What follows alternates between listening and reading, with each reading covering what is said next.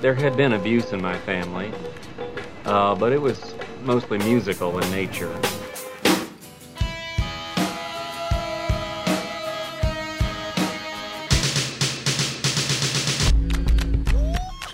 Are you ready to get your world rocked? Ready!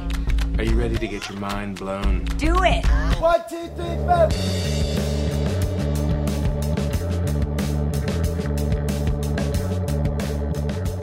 In the last three decades, sampling has become a vital but controversial component of music's artistic growth. I'm Greg Kot of the Chicago Tribune. And I'm Jim DeRogatis from WBEZ and Columbia College. Today we'll talk about the legal and artistic ramifications of sampling.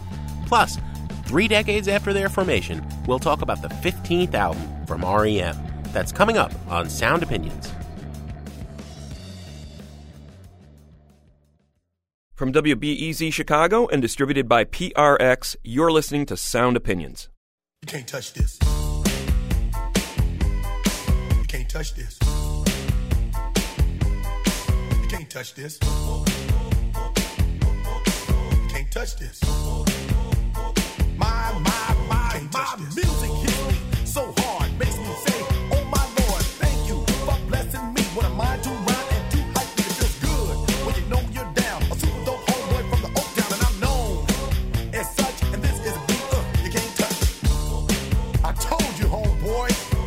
Touch this. Yeah, that's how we living, and you know can't touch this. That, of course, is MC Hammer's biggest hit, You Can't Touch This. Greg, why do we know this song? Why is it instantly recognizable? In large part, it's that signature bass line, which was sampled from Super Freak by Rick James. Those small bits of music, those samples, that's what we're going to focus on during today's show. As long as there has been music and art, there have been other musicians and artists sampling that original idea. What is originality? What is authenticity? These questions have become significant in the age of sampling, in large part because of the uh, digital revolution. The technology has put it in people's hands, starting in the late 70s and the 80s, in a way that it never was before. It's become an art in and of itself, creating great music, but also unleashing a flood of legal complications.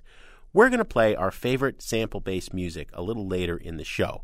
But first, we wanted to focus on the intellectual property argument. We're joined by Kembrew McLeod, who is a filmmaker and professor of communication studies at the University of Iowa. He produced a documentary called Copyright Criminals that examines the debate about sampling.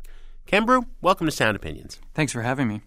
What was your goal, Kembrew, for making this film? We really wanted to tell the story of how this uniquely African American art form and and how these artists took a technology that wasn't really intended to do what it does now, which is copy pre-existing sounds from pre-existing records and make new sounds out of it. Uh, they did something with the technology that they weren't supposed to do, both kind of legally, but also just in terms of the way the the manufacturers created the equipment. They basically created a sampler, for instance, so that it could help out a studio engineer get that perfect Phil Collins, you know, drum snare sound, and so that they could preserve it so they wouldn't have to remake it. That was the purpose of samplers. And what's really interesting about what hip hop artists did with it is uh, they just completely reimagined this brand new technology, and they also just extended what African American music had been doing for decades, if not centuries. That is, reappropriating, borrowing, recontextualizing pre existing melodies, lyrics, catchphrases, etc. Well, I think all art uh, can be said to have done that, Kembrew. I, think, I think there's no doubt that there's a heavy tradition of sampling, whatever you want to call it, uh, borrowing, thievery. What was different here, and I think what was instructive about copyright criminals, especially for a lot of the members of our judicial community, for example, who are mm-hmm. adjudicating these cases, talking about the idea of turntables as instruments as opposed to these devices that can steal stuff from other people. The idea of theft versus the necessity of using what you have available, readily available, to create music on. And I think that's a really important point the turntable as a musical instrument. Uh, where do you see that sort of turning point beginning? Well, it, it really happens, at least in the history of hip hop, it happens in the early 1970s when hip hop DJs started veering away from what the traditional role of the DJ was, which was simply to select records and play whole songs, perhaps segue from one to the other. And instead, they reimagined the turntable instead of it being a, a thing that you consume music, they used it as a thing in which they could make music. And so they started isolating smaller and smaller passages from records, and then they figured out ways to literally with their hands construct these collages of sounds, uh, often you know highlighting and repeating breakbeats like just the the raw drum patterns or or a horn hit. And so they they literally put together a sonic collage in real time with their hands, just using two turntables and a mixer that allowed them to go cut back and forth from one turntable to the other. One of the tragedies of the film Kembrew is the point that's made that some of the masterpieces that really set the mark for what could be done with a sampler, It Takes a Nation of Millions to Hold Us Back by Public Enemy, Mm-hmm. Three Feet High and Rising by De La Soul, Paul's Boutique Mm-hmm. by the Beastie Boys, could not be made today. Now imagine if the courts declared tomorrow that painters of the world, whether you're working in acrylics or oils or watercolors, you can no longer use the color blue. And yet that's essentially what's happened with the courts interacting with sampling. Yeah, and that's that's kind of the sad part of the story we wanted to tell, which is basically at the point in which hip hop was at a really important crossroads. The courts came in and basically tied the hands of these artists. So they didn't say no, you can't sample. What they said is you have to get permission from all the copyright holders, the copyright owners, if you want to put out this record legally. And so what that meant was it encouraged producers to take the easy route out when it comes to sampling. So it's a whole lot easier to just pay one copyright holder, like, say, Rick James, and loop the entire chorus of a song rather than Chuck D and Hank Shocklee and the people from Public Enemy going to the dozens, no, not dozens, literally 100s of copyright holders uh, from which they quoted. Court, now in court cause I stole a beat. This is a sampling sport, but I'm giving it a new name. What you hear PE, you know the time. Now what in the heaven does the jury know about hell if I took it? But they just look at me like, hey, I'm on a mission. Check it out, y'all. Conditions ain't right. Sitting like dynamite. Gonna blow you up and it just might. Blow up the bench in. Judge the courtroom, plus I gotta mention. This court is dismissed when I grab the mic, yo, play. What is this? What y'all think y'all doing bringing us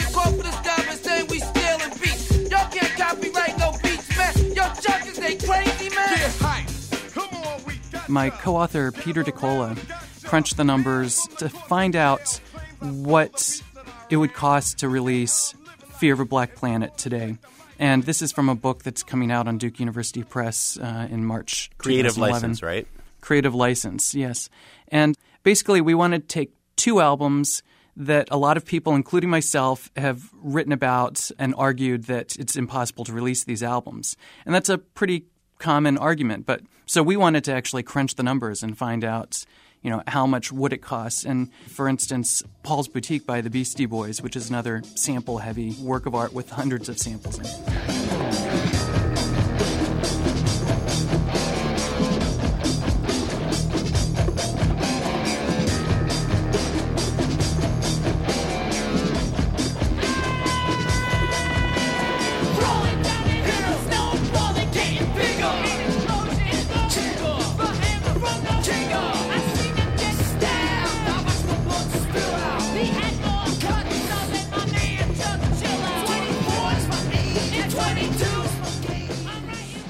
What's amazing about these records is they're just they didn't have any limitations. Uh, the, the only limitations that they were facing were technological limitations, and they did ingenious things, workarounds with the equipment to, to construct these collages. Well, anyway, it would basically cost that is, the Beastie Boys and their record company would lose $20 million if um, they released that album today. And that is just assuming that they would be able to clear all the samples, which wouldn't be the case. Yeah.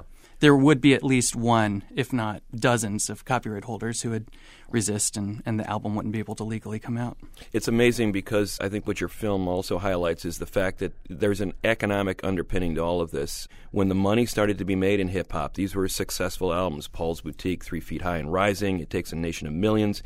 They were making money. And suddenly the copyright holders say, "Hey, wait a minute, we need, we want a chunk of that." That inspired the wave of lawsuits that occurred in the late '80s, early '90s, and then, as you point out in the film, a new industry emerges of sampling clearances. So it seems like a lot of mm-hmm. lawyers benefited from all this controversy. Those were the only people who really did. Yeah, well, there's a lot of money flying around, like either with regard to lawsuits or just trying to clear samples. And so, yeah, there's a whole lot of friction in the process of clearing samples. And what I mean by friction is just to get to the point where you can actually license a song, you have to go through so many different intermediaries, whether we're talking about managers and copyright holders for the underlying composition versus the copyright holders who own the sound recording. Often they're two different ones. And then if they're if they're sampling a song that contains samples in that song, which is increasingly common, then you have to go to those copyright holders also. So it just it's it's a really friction filled process that's just simply made it impossible for those records uh, during the golden age of sampling and by uh, in the late 80s for those records to ever be made again or at least made and then distributed through conventional means. And what's interesting now is that mixtapes that you can download on the internet or, or albums like the Grey album are easy to come by. So they haven't been legitimately released, but at least people can still hear this kind of music. I'm not a writer, I'm a writer for myself and others. I say a big verse, I'm only my brother, my barrel. I'm big enough to do it, I'm that thorough. Plus, I know my own flow is foolish. So the rings and things you sing about, bring them out. It's hard to yell when the barrel's in your mouth. I'm in new sneakers, dual seaters, few divas. What more can I tell you? Let me spell it for you. Nobody truer than H-O-P. And I'm back for more. New York's ambassador. Prime Minister, back to finish my business up.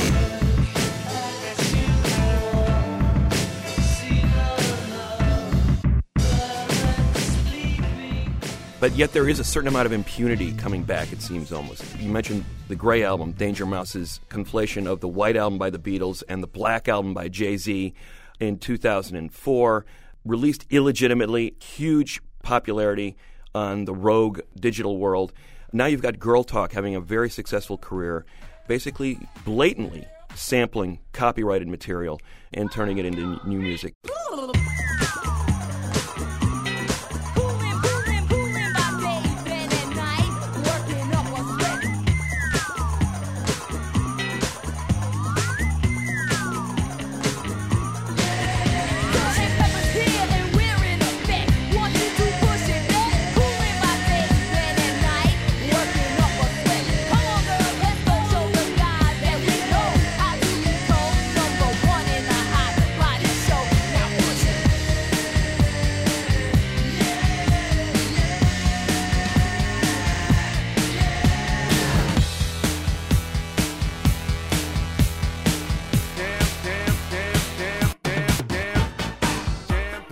Is there evidence that you see of, of a turning point here where the industry is starting to come to terms with this art form?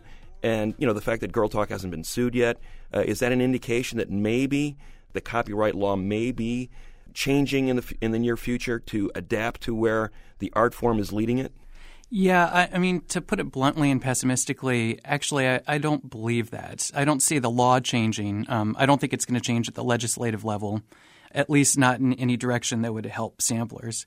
And and even with record companies, yes, some record companies are you know have chilled out about the fact that their songs might be included in mixtapes that are freely downloaded, but when it comes to the actual process of sample clearance, it's the market, quote unquote, the market is failing. I, I don't see any movement in the direction of in- encouraging this kind of sample heavy, collage heavy creativity. Based on my interview research with over 100 artists um, and managers and people who clear copyrights, I conducted these interviews over the course of doing Copyright Criminals, but also writing the book Creative License. And pretty much everyone I talked to said that the system is broken. They may disagree a little bit on how much it's broken, but they all agree that it's broken. And I just don't see any evidence that it's going to get any easier for um, people who sample in terms of the logistics, the administrative hassles of doing it. In fact, trying to clear some of the stuff for our film for copyright criminals, because we did have a rights clearance budget, I mean, that itself was just a complete nightmare in, in many instances don't get me started on Bridgeport Music. Which is uh, George Clinton's publisher, right? it's the publisher that controls George Clinton's copyrights, but it's not George Clinton's publishing company. That is, it, it's a typically sad story. You know, uh, through the course of 20th century American music, African American musicians have typically been ripped off, have had their copyrights stolen, and and so George Clinton is a victim of that. So he doesn't actually even own his own copyrights. In fact, he doesn't own the copyrights to many of his most important 1970s songs, and in fact, Bridgeport sued about 700 people after it had been established in court that they did legally control the copyrights to those Parliament Funkadelic songs. And among the 700 or so artists that they sued was, yes, George Clinton for sampling himself.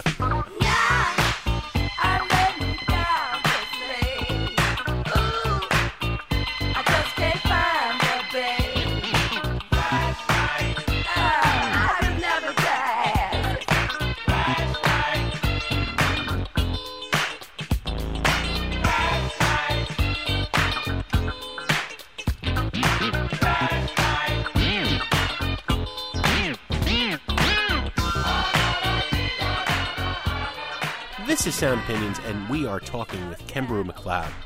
Now, Kembrew, you've had a hand in making copyright criminals. You've written two books on this issue. You think about it a lot. Mm-hmm. You've said the copyright system is broken. Let's say we gave you the power to fix everything. What would the fix be? I think one way in which we can fix the system, the, the sample clearance system, is to really just look back 100 years. Look back for previous models to follow. And 100 years ago, or in 1909, cover songs were basically illegal because you had to negotiate with the copyright holder. And this is pre fax machines, pre email. Congress steps in and they enact the 1909 Copyright Act, which allows for people to cover songs. And Congress set the rate so that uh, copyright holders can't be asked for unreasonable amounts. And as long as you pay that amount, you get to cover someone else's song. And there's this rich tradition of cover songs throughout 20th century popular music. One of the reasons why we'll never see a cover song equivalent uh, license for sampling is because copyright holders are much more powerful as a lobby than they were 100 years ago. And they don't want to give up control. But if in, in the imaginary, like, world where I rule the universe, that seems like a pretty reasonable and fair way of dealing with this impasse.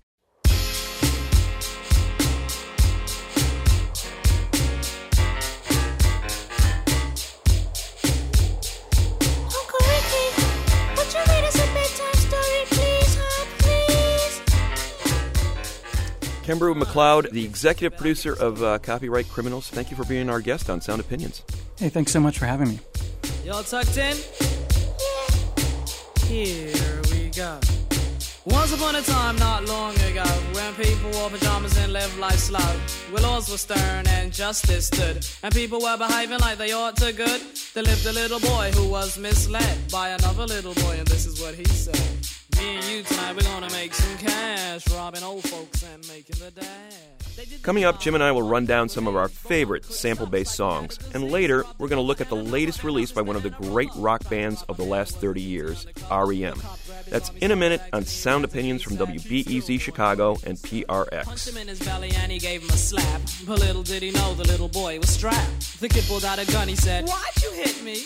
The barrel set straight for the cop's kidney. The cop got scared, the kid he starts to figure. I'll do years if I pull this trigger. So he cold dashed and ran around the block. Cop radios into another lady cop. He ran by a tree, there he saw the sister. Shot for the head, he shot back, but he missed her. Looked round good and from expectations, he decided he'd hit for the subway stations. But she was coming and he made a left. He was running top speed till he was out of breath. Knocked an old man down and swore he killed him. Then he made his move to an abandoned building. Ran up the stairs up to the top floor. Opened up a door there. Guess who we saw? Who? Dave, the dope fiend shooting dope. Who don't know the meaning of water nor soap? He said, I need bullets. Hurry up, run. the dope fiend brought back a spanking shotgun. He went outside, but there was cops all over. Then he dipped into a car, a stolen Nova. Raced up the block doing 83. Crashed into a tree near University. Escaped alive, though the car was battered. Rat-a-tat-tatted and all the cops scattered. Ran out of bullets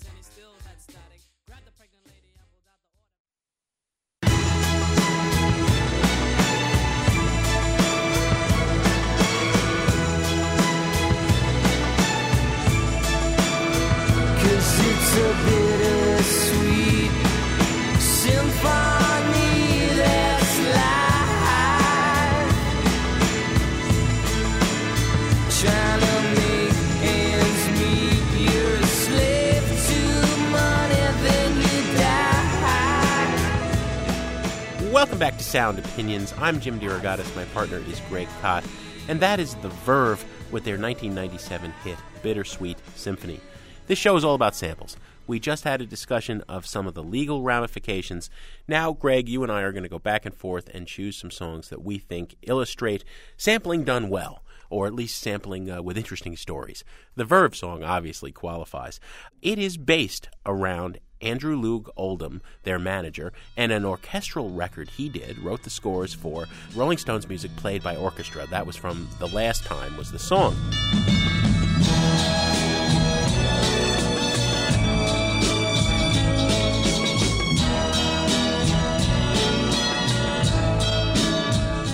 The Verve sampled it, wrote lyrics, recontextualized it for Bittersweet Symphony, but it became the center of a legal debate. They lost songwriting credit to the song. Uh, they had to give it to Jagger and Richards. And they were a little bitter about it. Richard Ashcroft, leader of The Verve, said, That is the best song Jagger and Richards have written in 20 years. And he pointed out it was their biggest hit since Brown Sugar. He was right. Meanwhile, Keith Richards, in his inimitable way, fired back if the Verve can write a better song, then they can keep the money. Anyway, I'm going to start us off going back and forth, choosing some great sample songs by playing the first big hit by Beck, 1993, Loser. He wrote the song with the producer of his first album, one of the producers, Karl Stephenson. And obviously, you know, there's a lot of Beck original stuff in there. That slide guitar, the kind of loose hip hop by way of the blues rhythm. There's a lot of originality. But there also is a sample.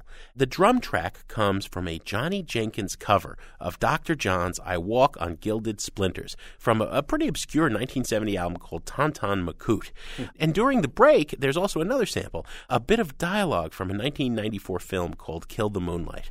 To me, it, it's really 100% original Beck, mm-hmm. but there are these bits and pieces from other artists. And I remember when this came out, people were curious where, you know, what's going into Beck's crazy new musical stew. If any of them were tempted to go back and discover Johnny Jenkins, to discover Dr. John, I think that's only a great thing. In any event, here is Loser by Beck on Sound Opinions.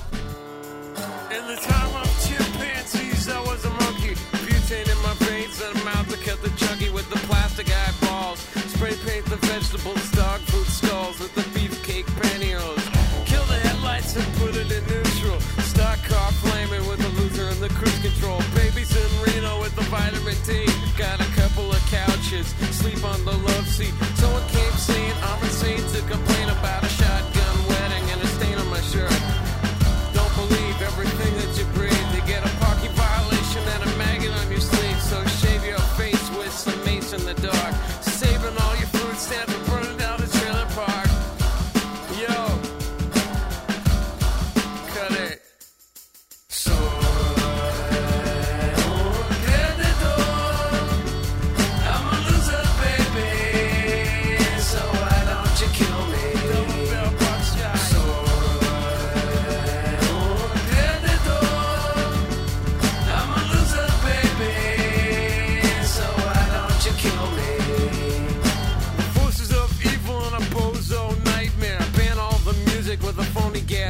Cause one's got a weasel and other's got a flag.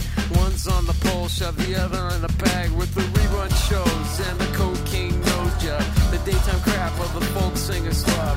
He hung himself with a guitar string. A slab of turkey neck and it's hanging from a pigeon wing. But get right if you can't relate. Trade the cash for the beat, for the body, for the hate. And my time is a piece of wax falling on a termite. It's choking on the splinters. So.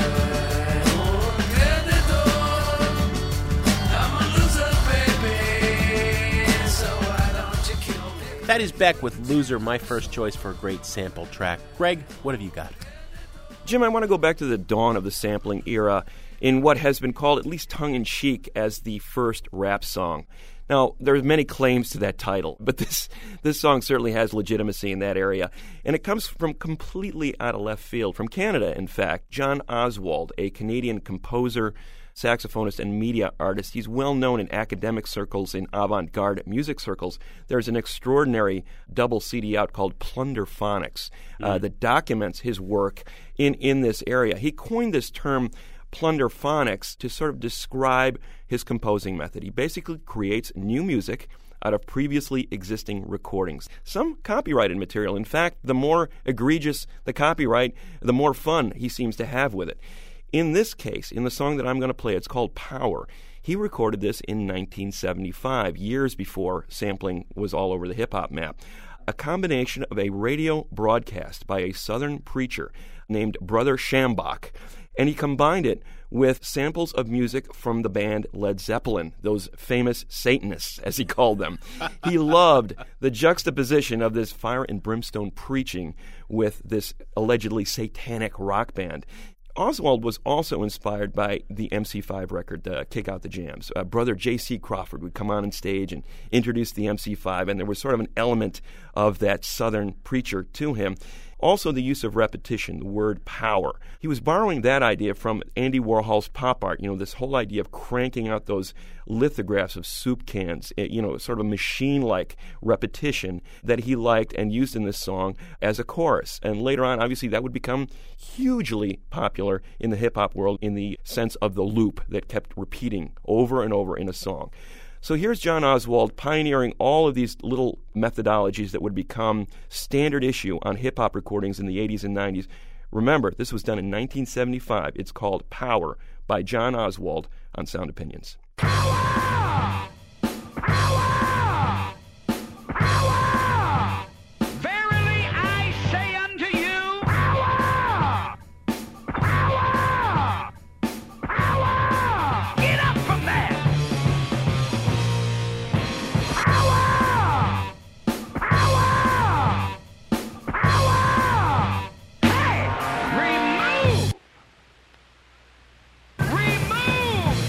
And it shall remove.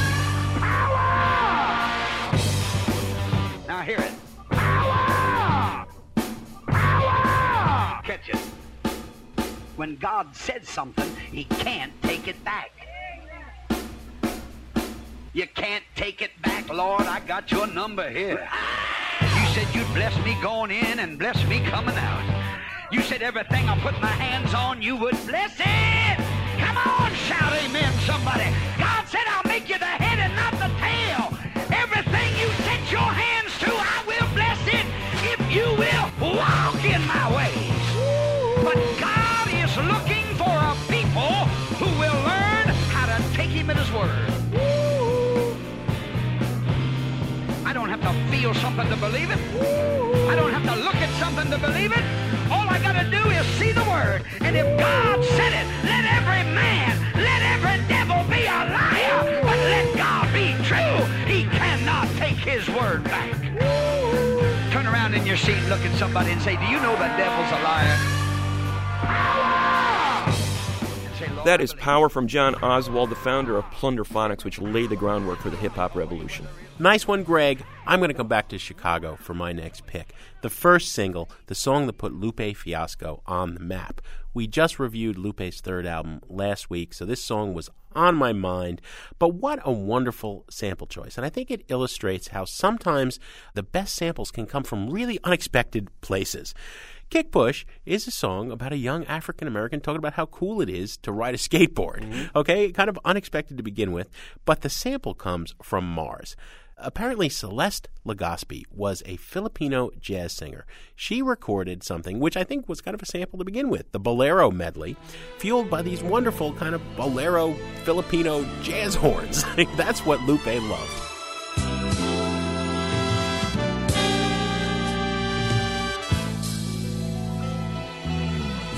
Ikaw pala'y mayroong ibang minamahal Di mo pinagtapat noong una He heard those horns, fell in love with them. They become the engine that powers the skateboard of kick push.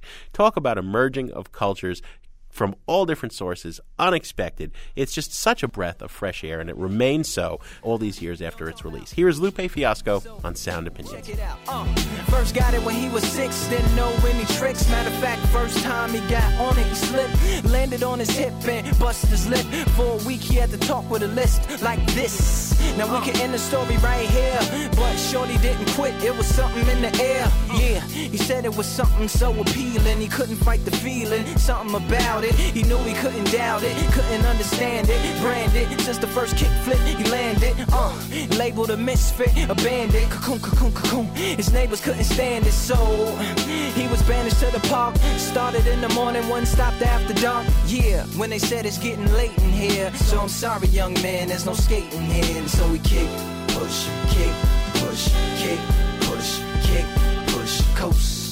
And away he rolled, just a rebel to the world with no place to go. And so we kick, push, kick, push, kick, push, kick, push, coast. So come and skate with me, just a rebel looking for a place to be. So let's kick and push and coast. Uh, uh, uh, uh. My man got a little older, became a better roller. Yeah, no helmet, hell bent on killing himself, is what his mama said. But he was feeling himself, got a little more swagger in his style. Met his girlfriend, she was clapping in the crowd. Love is what, what was happening to him now. Uh. That is Lupe Fiasco with a brilliant sample there on Kick Push on Sound Opinions, courtesy of Jim DeRogatis. Jim, great choice. In any discussion of sampling and, and the use of recorded material in inventive ways, recontextualizing it, reconfiguring it, we could not do that discussion without at least mentioning Public Enemy. And I'm going to give them some props right now. I think that production team, the so called Bomb Squad, Hank Shocklee, Keith Shocklee, Eric Vietnam Sadler, Chuck D himself involved with the group at times too on the production side, reinvented the idea of sampling in the 80s. The sophistication of those early Public Enemy records was at, at a new level from everything else that had come before in hip hop. The intricacy of those recordings is what I'm talking about. Now, they were working from the same area of music that a lot of the early hip hop groups were working from as well early soul, early funk. But they were adding other elements to it. I mean, you would hear Slayer samples in there. You would hear avant garde jazz recordings. You would hear musique concrète in the way that they would create almost a collage as opposed to just a simple A meets B creating C. I mean, there would be the entire alphabet in a, in a vertical structure there in the middle of those songs where I- it was impossible to tell what was what. I always said there's as much Stockhausen as Superfly in, in, in Public Enemy. And Jim, I- I don't know about you, but I remember listening to those early records, and it almost felt like vertigo-inducing. You Mhm. got dizzy listening to them because you know they, they would do a track like "Bring the Noise," and it really was. It did feel that way, like you were in the middle of a hurricane. And I think it was intentional. They were talking about black militancy. They were talking about racism in America in very strident terms. They were updating the rhetoric of Malcolm X and bringing it into a musical context. They were talking about revolution, but not in a violent street level, let's get out the machine guns. They were talking about an assault of words, and they wanted to surround it with music that was equally forceful. So on the track I'm going to play, it's from their third album, Fear of a Black Planet, the track Welcome to the Terror Dome, just dense with samples. We've got everything from Kurtis Blow to the Soup Dragons in here. We've got Kool and the Gang. We've got the Jackson Five. We've got a Temptation sample from Psychedelic Shack all the way through it, but you may not even recognize it. It's just a little tiny snippet of it. If you know the track intimately, you'll know what I'm talking about, but you really have to listen for it to pick it out and to see how they're using it. Just a little bit of a guitar riff in there that's barely a few seconds long. It's intricate, it's brilliant, it's hard hitting, it is the height of hip hop sampling in 1990. It is Welcome to the Terror Dome from Public Enemy and the production team, The Bomb Squad, on Sound Opinions. I got so much trouble on my mind. Refuse to lose. Here's your ticket. The get wicked. The to you to push the back the black attack. So I sack and jab and slap the Mac. Now I'm ready to mic it. Hear my favoritism, Rolo. Never be like me, go solo. Laser Anastasia Major. Raise the blaze your brain and train ya. The way I'm living, forgiving what I'm giving up. X on the flex, me now. I don't know about later. As for now, I know how to avoid the paranoid. Man, I've had it up to here. Yeah, I wear, got 'em going in fear. Rhetoric said and read just a bit ago. And I'm quick to go sign the hard rammer. From getting jerked, changing some ways. The way back in the better days. Raw, metaphysically bold, never follow the code. Still drop the load, never question what I am. God knows, cause it's coming from the heart. What I got, better get some, get on up. Hustler of culture, snake bitten, been spit in the face. But the rhymes keep fitting. Respect's been given, how's you living? Now I can't protect I paid off defect. Check the record and record, unintentional wreck.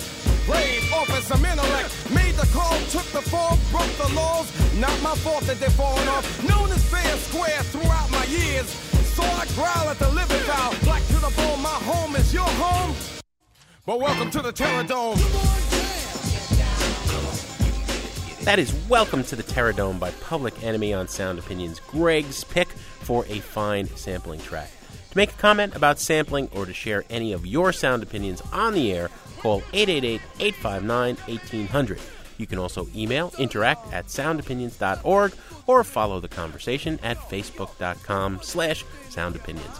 Greg and I will be back on Sound Opinions from WBEZ Chicago and PRX with a review of the 15th album by REM. Subordinate terror kicking off an era. For delivering pain, my 98 was 87 on the. So now go.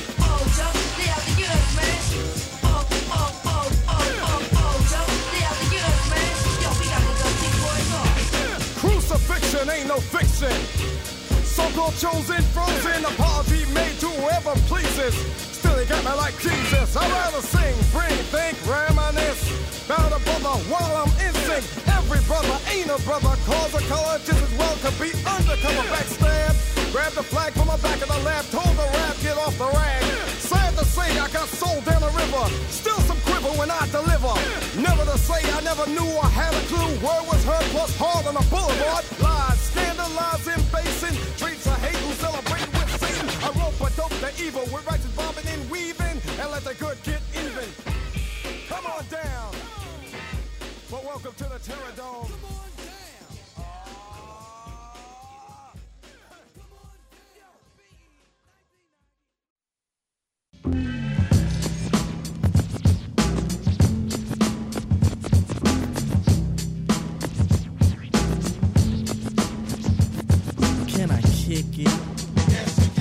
Can. Can I kick it?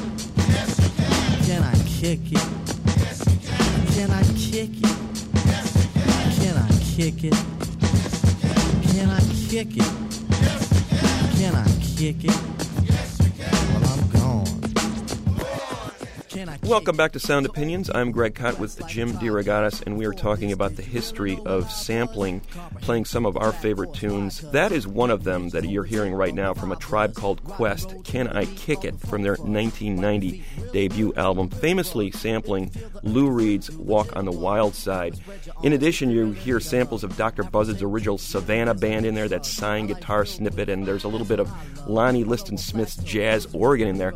Sample based composing, Jim, it's an incredible art form. We're playing some of our favorites. What have you got next? Well, Greg, when I said I wanted to play Groove is in the Heart, the 1990 smash hit by Deee-Lite, there was some groaning from our producers. Oh, that's kind of predictable. But my point in choosing this track, we, we know this song well. There's not a wedding since that hasn't played this song.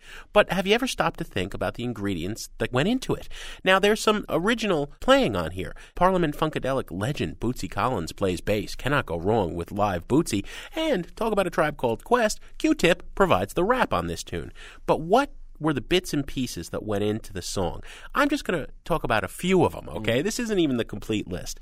There's an obscure sample from a 1969 album called The Art of Belly Dancing that starts things off. Uh, we're going to dance and have some fun. We're going to dance. We're going to dance. We're going to dance and have some fun. fun, fun. Herbie Hancock's Bring Down the Birds. The bass line is in here.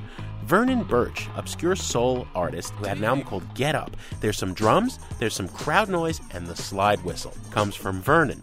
Now, Ray Barretto, an album called Right On from 1972, he provided the cowbell. The TV theme song from Green Acres with with Eva Gabor singing I looped becomes the I I I I sample, right? Ralph MacDonald, Jam on the Groove from a 1976 album called Sound of a Drum provides some of the percussion. Billy Preston, the fifth Beatle, Uptight from his album from 1966 provides some of the music under the breakbeat the Q-Tip is rapping over, and then we get a drum roll, just the roll, from the Headhunters' God Make Me Funky album from 1975.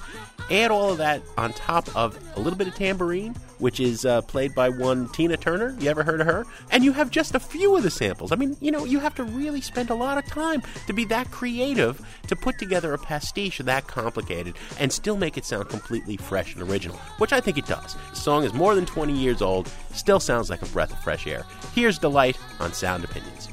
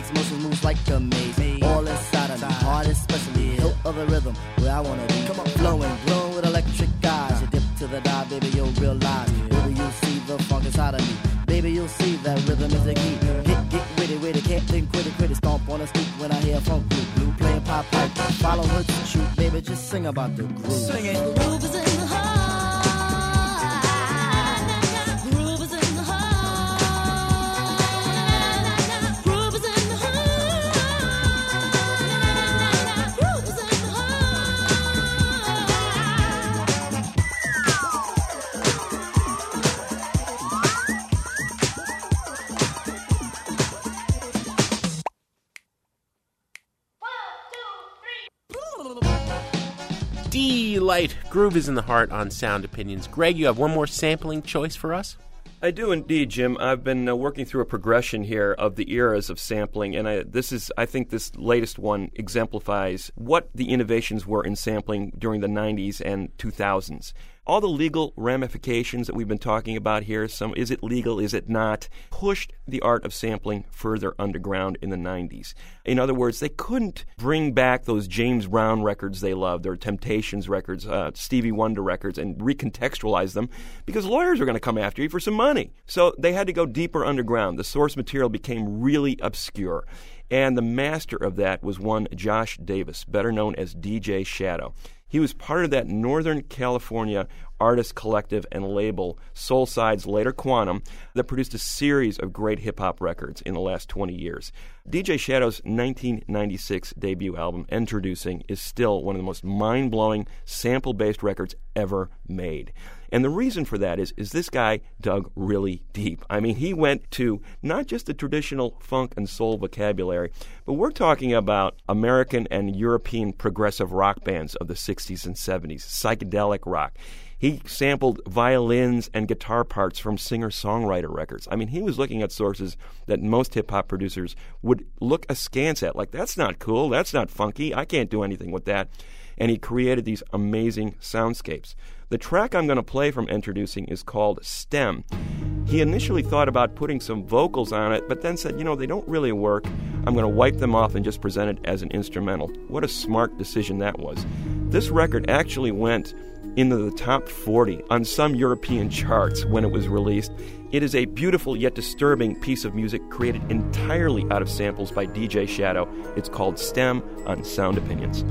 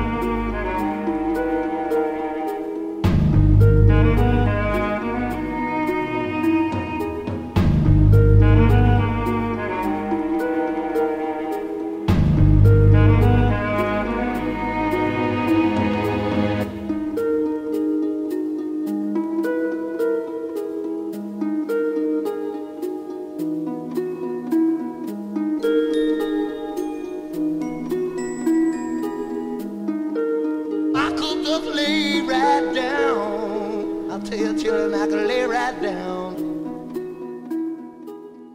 That is STEM from DJ Shadow on Sound Opinions. If you want to see our entire list of sample based songs, go to soundopinions.org.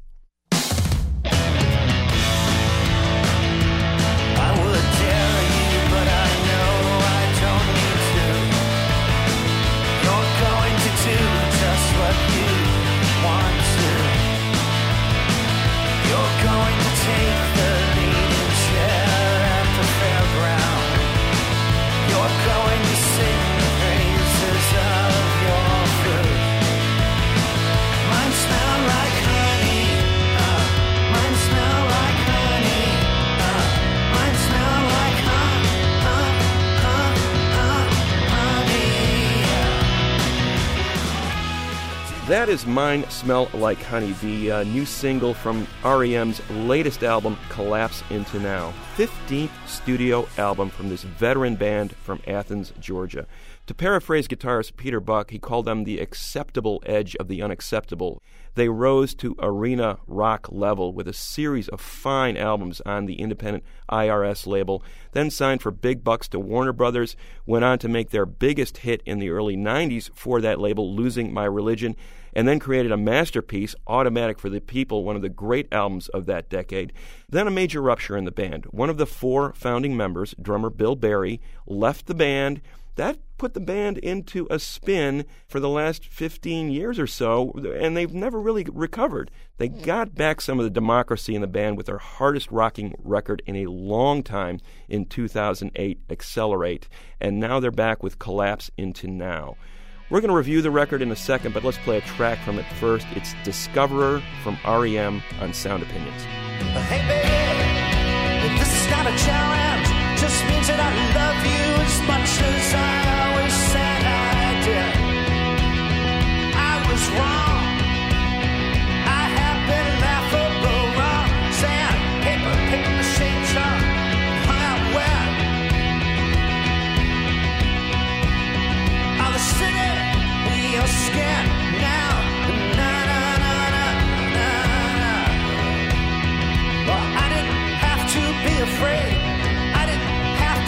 So stupid.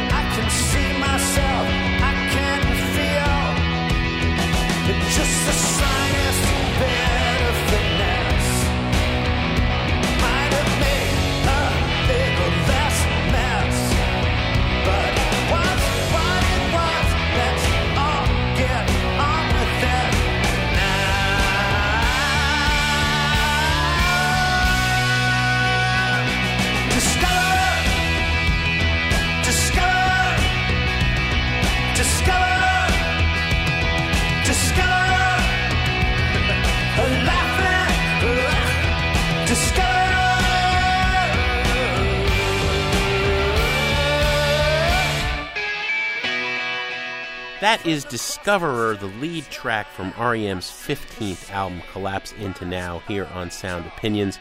And Greg, it sort of illustrates both what's good and what's bad about this latest piece of product from REM Incorporated. First, the good. That primal thump of the tom toms that Bill Berry excelled on. It ain't Berry, but, you know, it's the next best thing.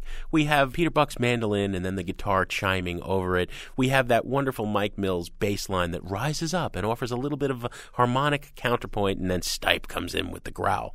I kept playing this in the car as I was driving around with my wife, who, who grew up like I did with REM, loving REM. And I can't sing. I mean, I've documented that on this show. And I kept adding these parts. I kept adding the missing Berry parts. You got Mills doing the high harmonies. You got Stipe with that wonderful baritone. There is an essential part missing. I'm one of those who think they shouldn't have continued without this essential fourth ingredient in the band. But what's more, as I look back on what has been one of the most important bands in my life, no kidding, no exaggeration. They gave us eight flawless albums between 1983 with Murmur and 1992 with Automatic for the People.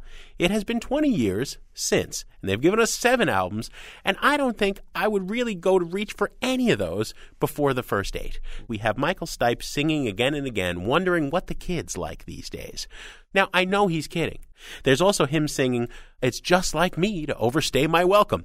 You know, Michael, laughing at it doesn't make it less true. This is true. Mm-hmm. The heart has gone out of this band.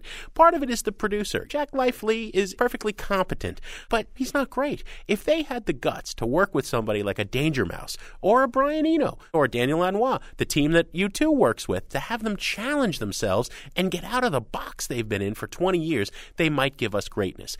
As it is, they're giving us little bits and pieces from throughout their career. If you liked REM ever, you, you're going to kind of relate to parts of this album, but you're certainly not going to get excited about it. This is Burn It, but boy, I know they can do better. Well, Jim, they've been in a struggle for the last 15 years about trying to identify who they are again. I think the Berry loss just keeps getting magnified larger and larger with each passing year, how essential that guy was to the band and the chemistry that those guys had. This is the return to form record, right? Everybody's been arguing with me the last week or so about my review in the Tribune, where I've been sort of mocking it a little bit because I see it in that school of thought. You know, the Rolling Stones made Some Girls in 1978, return to form. U2 made All That You Can't Leave Behind in 2000, return to form. The U2 record doesn't hold up for me. The Stones record did because the songwriting ultimately was there. It was Yeah. almost like a last gasp, a signal that we've really run out of ideas. So now we're going to go back to quote unquote what we did best, which is okay, High Harmonies by Mills, that clanging Buck guitar. Great sound, no doubt about it. And then you've got the, the Michael Stipe baritone. You nailed it on the head, though. I'm not sure that Stipe has anything left to sing about anymore. People talk about Uberlin as being sort of a, a great moment. I just hear Drive rewritten there.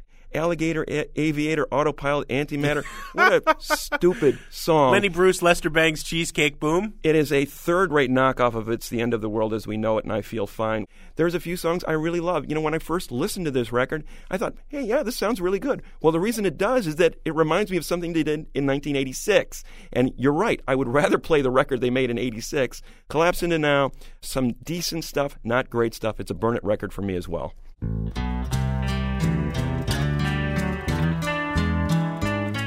So, though it pains us, that is a double burn it for REM. Greg, what do we have on the show next week? Jim, next week we will be back from the South by Southwest Music Conference in Austin, Texas to give our annual report on what's next in rock music. Woo! As always, we have some thank yous to say on the way out. Our intern is Nick Myers. Our producers are Robin Lynn and Jason Saldana. And our fearless leader, our executive producer, is Torey Southside Malatia.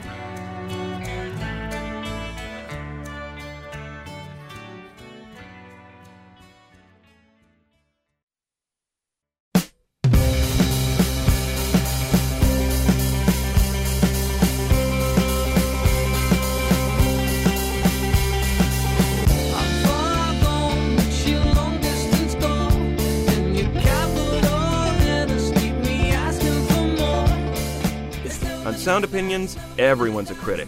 So now it's time to hear what you have to say. New messages.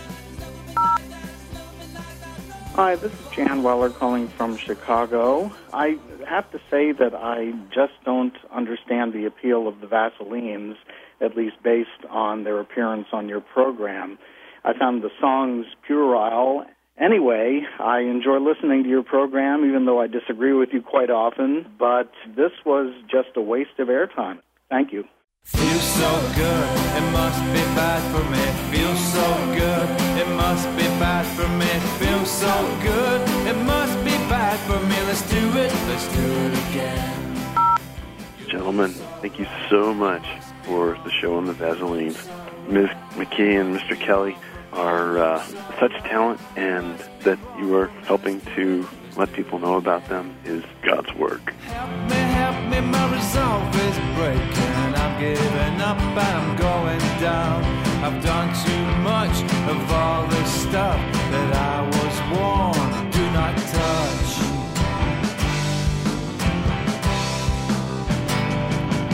Feels so good, it must be bad for me. Feels so good, so good, it must be bad for me. Let's do it, let's do it again. Hi, this is Paulie D in Philly. I just heard the um, playing of East West Butterfield Blues Band from back in the 60s. Very interesting to hear that again after all these years. But I'm reminded that Mike Bloomfield had with him playing guitar during that incarnation of Butterfield's band, Elvin Bishop.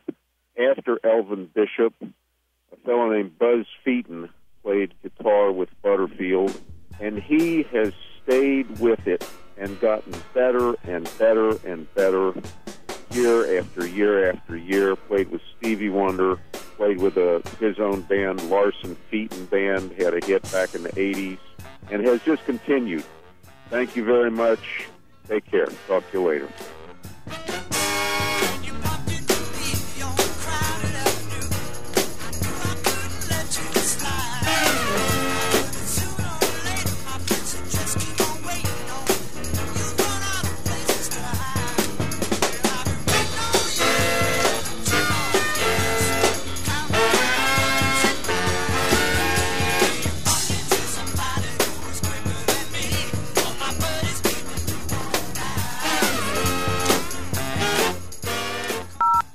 Hi, yeah, this is um, Gabrielle Bond. I'm calling from Washington, D.C., and I'm calling in to respond to the critique you all gave for Adele's new album, 21.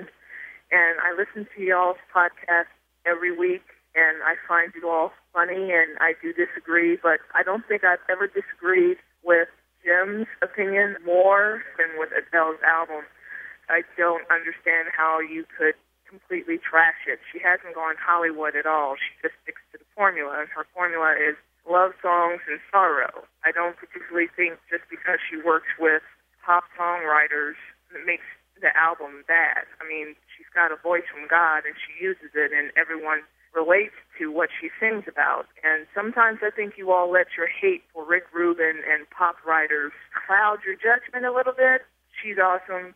Her voice is awesome. The songs are much more poppy, but still she doesn't lose any of the Adele flavor from the first album. Um, I had to call in because I will fight to the death for this album. Keep up the good work, or the disagreeable work, as it were, and I'll keep listening. Bye bye. Never mind, I'll find someone like you.